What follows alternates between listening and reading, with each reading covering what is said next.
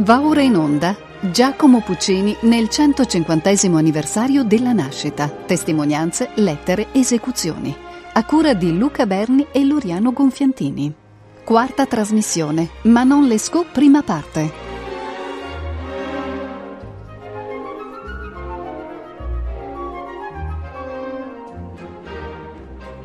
All'indomani del parziale successo di Edgar, il consiglio di amministrazione della Casa Musicale Ricordi fu quasi sul punto di revocare lo stipendio mensile accordato a Puccini. L'insistenza, la tenacia e il potere di Ricordi permisero la prosecuzione del rapporto con il giovane compositore. Si può affermare che Giulio Ricordi fu il grande mentore di Puccini.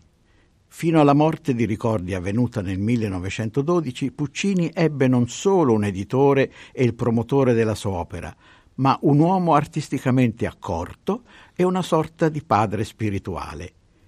I rapporti poi con il successore di Giulio, il figlio Tito, non saranno mai così buoni né improntati all'accorta bonomia del padre. All'indomani di Edgar, i soggetti possibili per una nuova opera erano la Tosca di Victorien Sardou, soggetto proposto da Fontana, e un soggetto ambientato in Russia di Giuseppe Giacosa, proposto da Ricordi, ma furono per diverse ragioni scartati.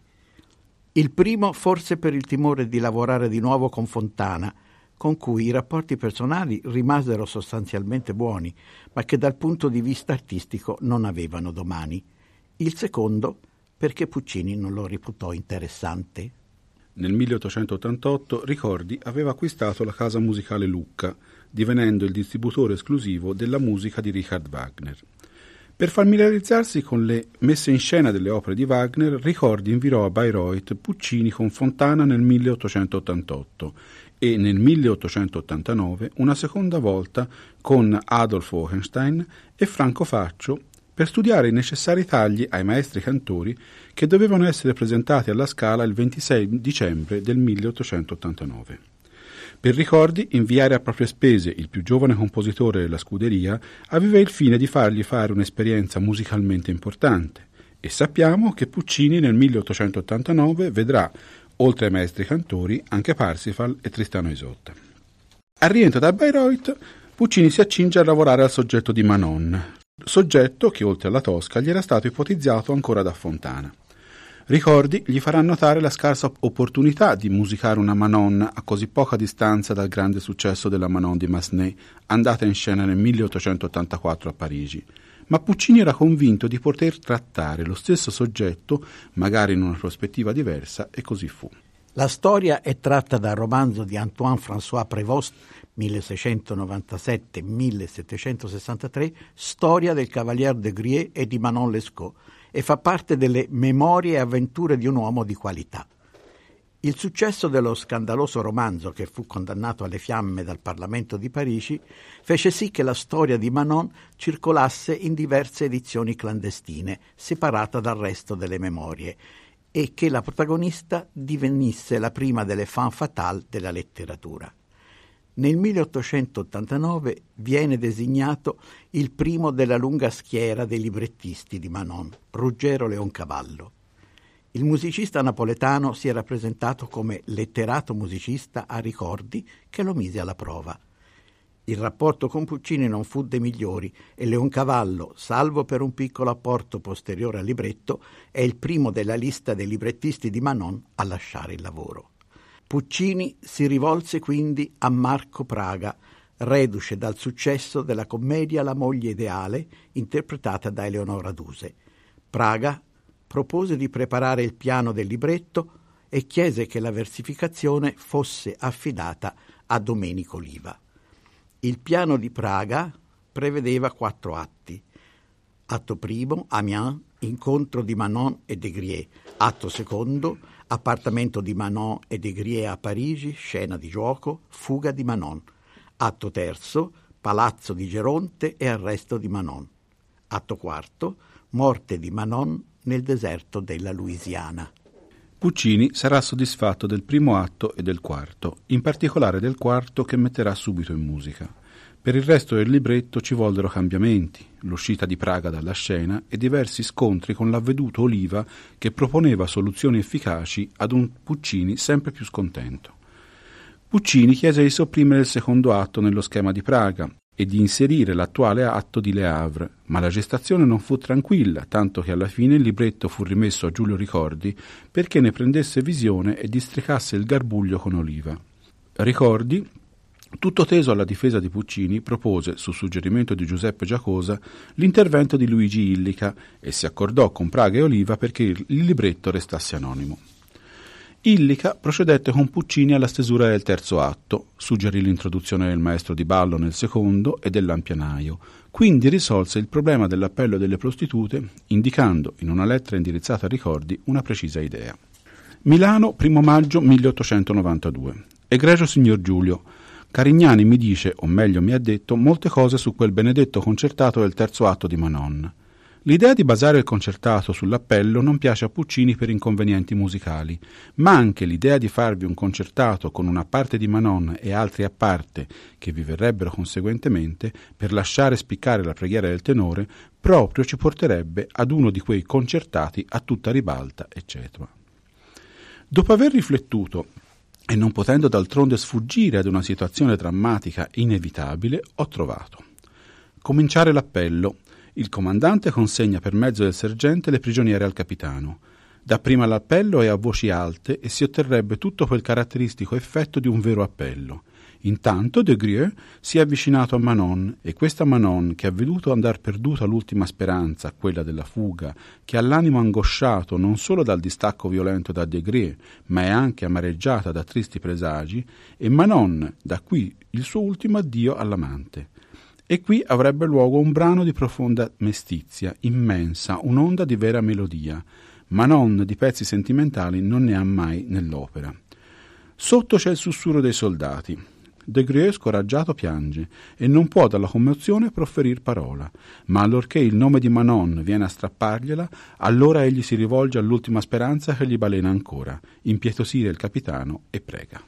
L'arrivo di Illica dà una raddrizzata, se si può dire, all'assetto drammaturgico generale dell'opera, opera che era già stata musicata in molte parti.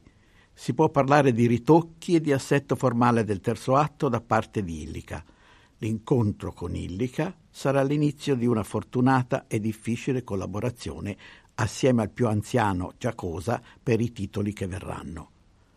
Illica, in vista della ripresa dell'opera al Teatro San Carlo di Napoli nel gennaio 1894, consiglierà a Puccini, con successo, un diverso finale del primo atto.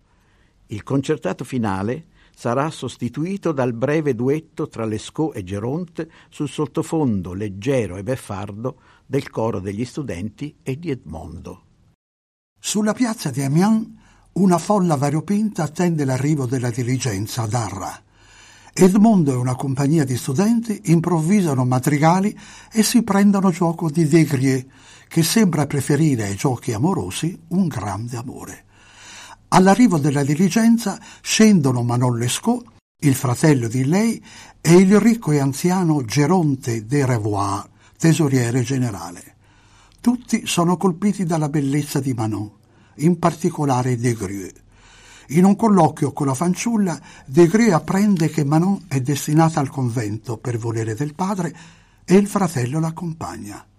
Anche Geronte è attratto da Manon e tenta di sedurla con l'aiuto interessato di Lescaut, che mette a punto un piano per il rapimento da parte del vecchio con una carrozza noleggiata allo scopo. Il colloquio è ascoltato da Edmondo, che decide di sabotare il piano. Invita Lescaut a giocare a carte in modo da favorire un secondo approccio di Tigrier con Manon, che cede alle lusinghe amorose. Con l'aiuto di Edmondo, la carrozza ordinata da Geronte viene usata da due giovani che fuggono. Geronte e Lescaut, informati dallo stesso Edmondo della fuga, vorrebbero inseguire gli amanti. Gli studenti si parlano dei due. Lescaut tranquillizza il vecchio. De Grie non è ricco e Manon non è donna da vivere in povertà. Basterà attendere. Manon in casa di Geronte alla presenza del fratello è acconciata dal parrucchiere. subisce la ricchezza di Geronte e si ricorda delle carezze e dell'ardore di Desgrieux. Le tiepide attenzioni del vecchio valgono poco per lei. Alla lezione di ballo assiste anche Geronte, che prima di uscire dalla stanza le ricorda di prepararsi per la passeggiata. Uscito il vecchio, Lescaut introduce di soppatto Desgrieux. L'amore di sempre anima i due giovani che sono però scoperti da Geronte, che denuncia Manon per adulterio. I due amanti, spronati dall'Escaut, tentano la fuga. Manon raccoglie i gioielli, ma la fuga è impedita dalle guardie chiamate da Geronte che arrestano Manon. Desgrieux, che vorrebbe reagire, viene fermato dall'Escaut. Solo libero potrà in qualche modo aiutare Manon.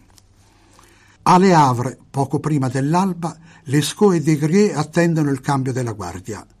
Manon si affaccia alle sbarre della prigione e scambia meste parole con l'amato, che l'avvisa che con il fratello stanno tentando un'evasione. L'evasione non riesce. Manon sarà deportata in America. Durante l'appello delle prostitute, tra cui si trova Manon, Desgrieux, nascosto nella folla, tenta un ultimo approccio con l'amata. Il sergente tenta di allontanarlo, ma all'arrivo del comandante Desgrieux si getta ai suoi piedi chiedendo di essere anche lui imbarcato. Dopo un momento di esitazione, il capitano concede al giovane di imbarcarsi per restare assieme all'amante. Una landa sterminata sui confini del territorio della Nuova Orleans, in America. Manon e Desgrieux si trascinano verso il confine degli stati inglesi sono stremati ed assetati, ma non è febbricitante. Digrie si allontana per trovare da soccorso e da bere. Ritorna a mani vuote, in tempo solo per tenere tra le braccia l'amata che lentamente muore.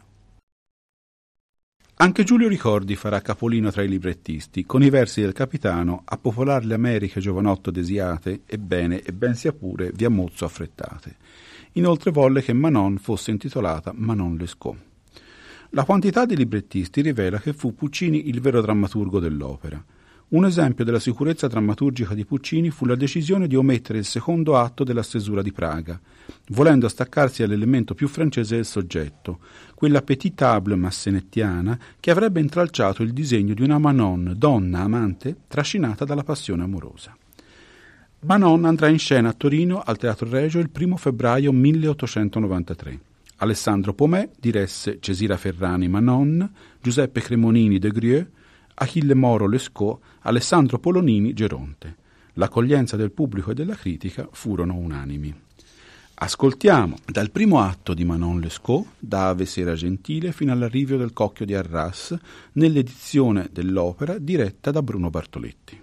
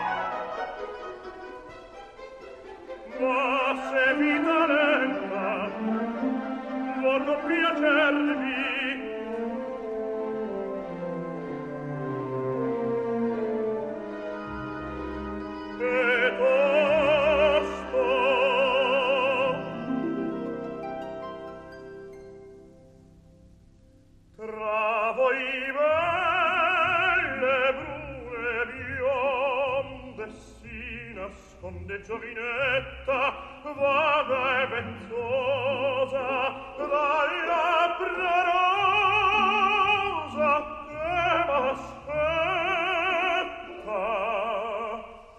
sei tu bionda stella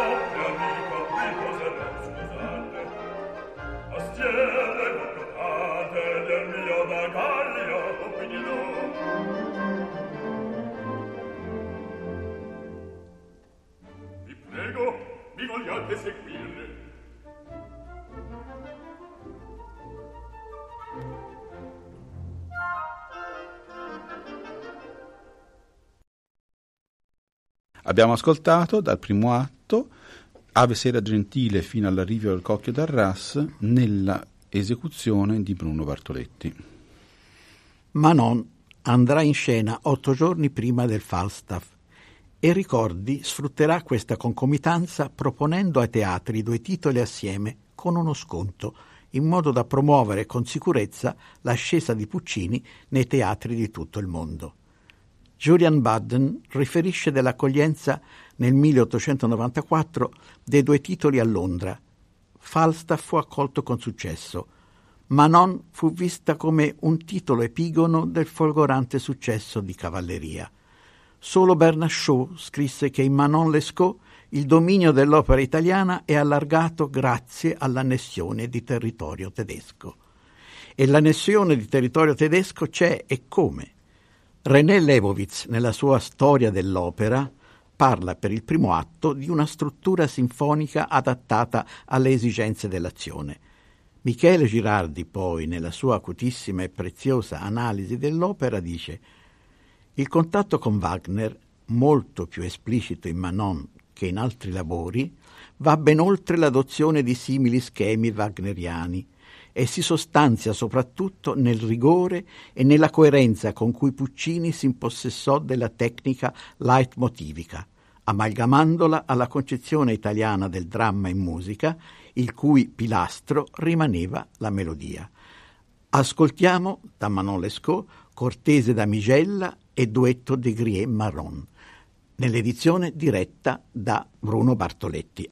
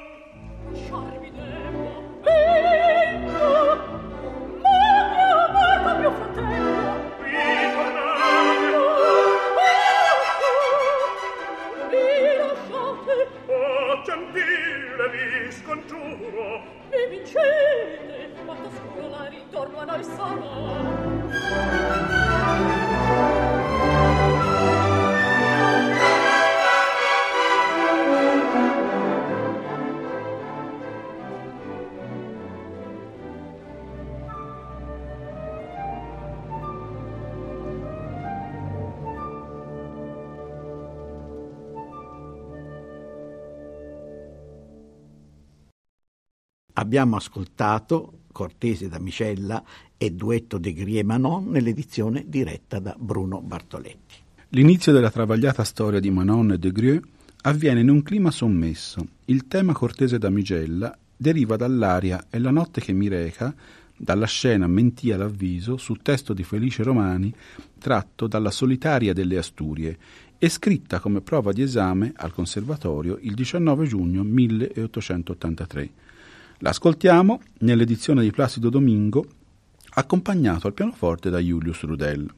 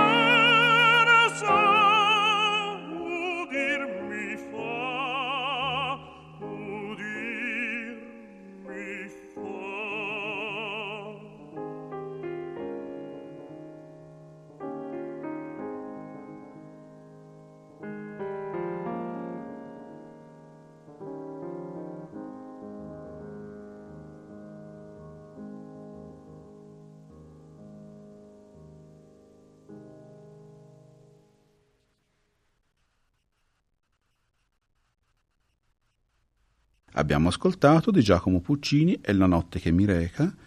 Il tenore Placido Domingo era accompagnato al pianoforte da Julius Rudel. I due sono sorvegliati dagli studenti e da Edmondo. De Grie sta facendo le spese del proprio cinismo esibito all'inizio dell'atto. Ama. Lescaut richiama la sorella e il clima si fa concitato. Manon promette un nuovo incontro, più tardi e lascia De Grieux a prorompere con accento appassionato la sua aria Donna non vidi mai simile a questa.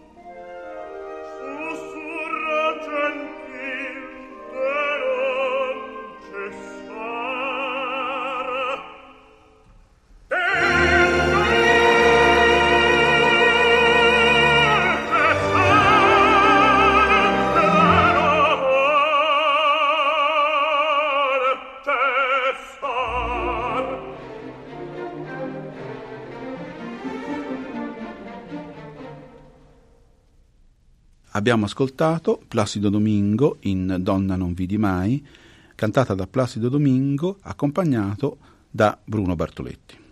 Edmondo e il coro circondano De Grieux e qui la scena si divide in tre parti.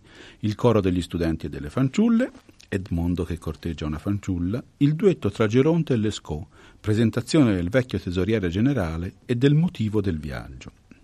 Geronte interrompe la conversazione con Lescaut che è attratto dai giocatori, certo per barare. Mentre Lescaut gioca, Geronte ordina all'oste una carrozza. Vuol rapire Manon, ma è ascoltato da Edmondo, che avvisa del fatto De Grieux. Ascoltiamo da Manon, dalla tua Proserpina, fino alla fine del duettino Manon De Grieux nell'edizione diretta da Bruno Bartoletti.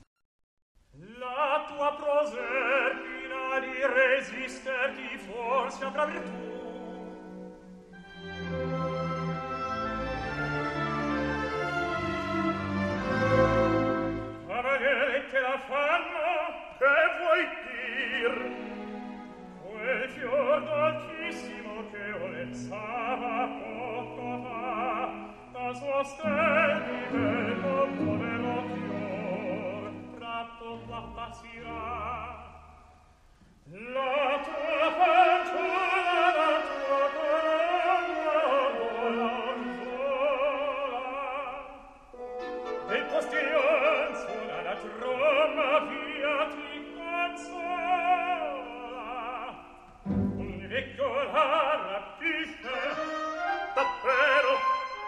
male dici per Dio la cosa è seria qui l'attendo capisci? siamo a buon punto. Salvami salvarti la partenza impedir pentia senti forse ti salva. E gioco mozza l'alma il soldato laggiù e il vecchio? Il vecchio oh l'avrà da far tornare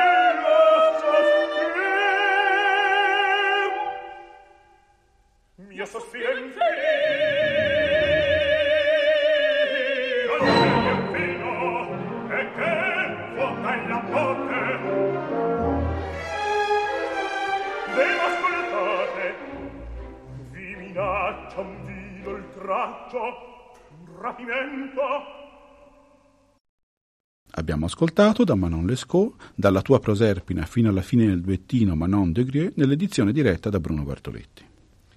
Manon, ancor prima di comparire sulla scaletta dell'osteria per il secondo incontro, è annunciata dal proprio tema. Il duetto amoroso è interrotto da Lescaut che reclama il vino. De Grieux spiega a Manon il pericolo del rapimento e la invita a fuggire. Edmondo si impossessa della carrozza destinata a Geronte e la coppia fugge. Il finale dell'atto, nella versione riveduta, trova da una parte Lescaut e Geronte, Lescaut tranquillizza il vecchio, ma non si stancherà presto di uno studente spiantato, e dall'altra Edmondo e il coro che cantano sul tema di Fra voi belle le parole venticelli, ricciutelli a mo' di presa in giro. Ascoltiamo Cavalli pronti avete fino alla fine del primo atto nell'edizione di Manon diretta da Bruno Bartoletti. Cavalli pronti avete. Il colpo è fatto. Disperarsi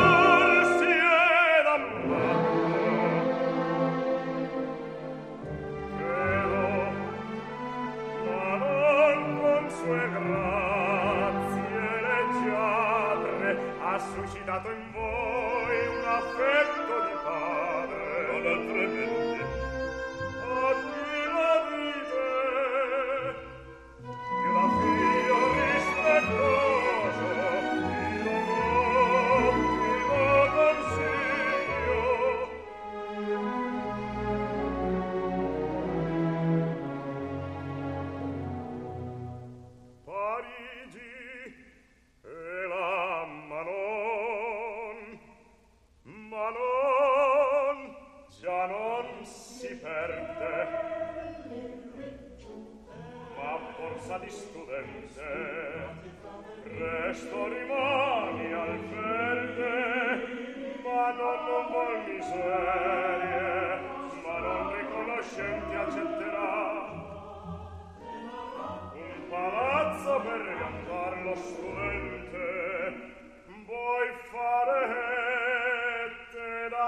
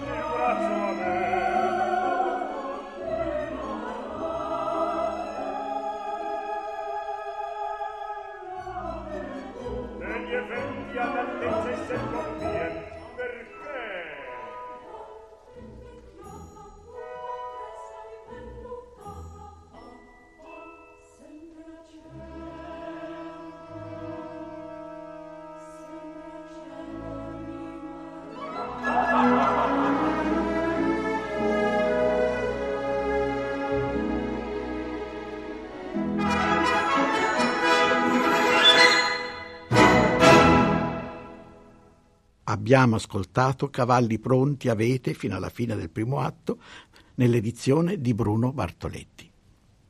Per introdurre il secondo atto ascoltiamo i tre minuetti per quartetto d'archi di Puccini, pubblicati a Milano dall'editore Pigna nel 1884. Sono un omaggio di Puccini al grande conterraneo Boccherini e i temi sono stati usati in Manon, specialmente quello del secondo, per dare il necessario tocco settecentesco al secondo atto. Ascoltiamo Tre minuetti per quartetto d'archi di Giacomo Puccini, quartetto Rafael.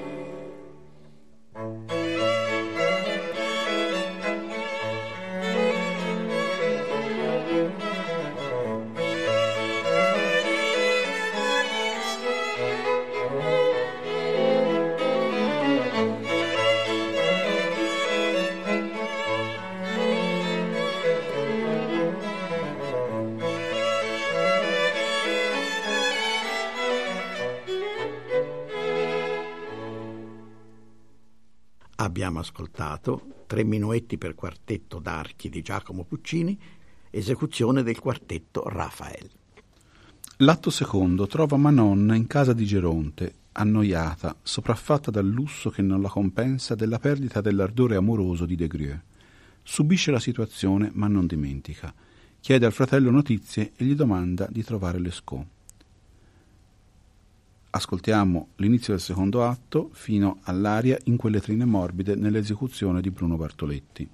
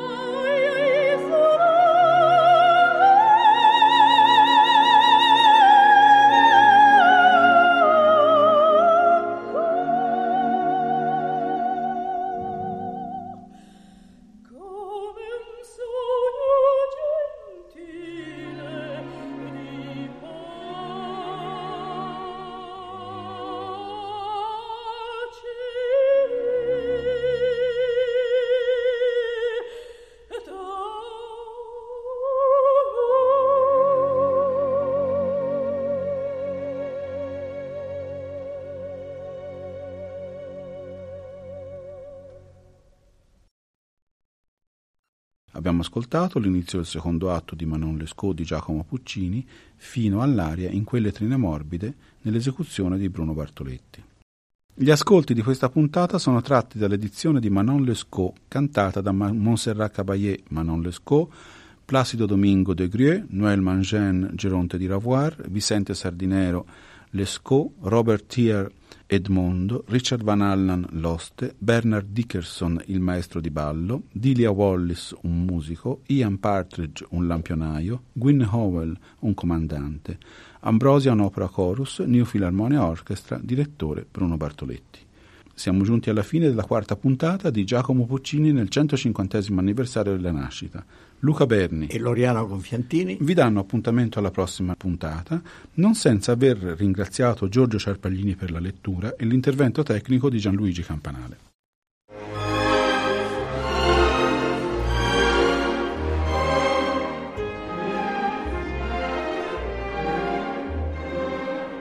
Abbiamo trasmesso Giacomo Puccini nel 150 anniversario della nascita, testimonianze, lettere, esecuzioni a cura di Luca Berni e Loriano Gonfiantini. Quarta trasmissione, Manon Lescaut, prima parte.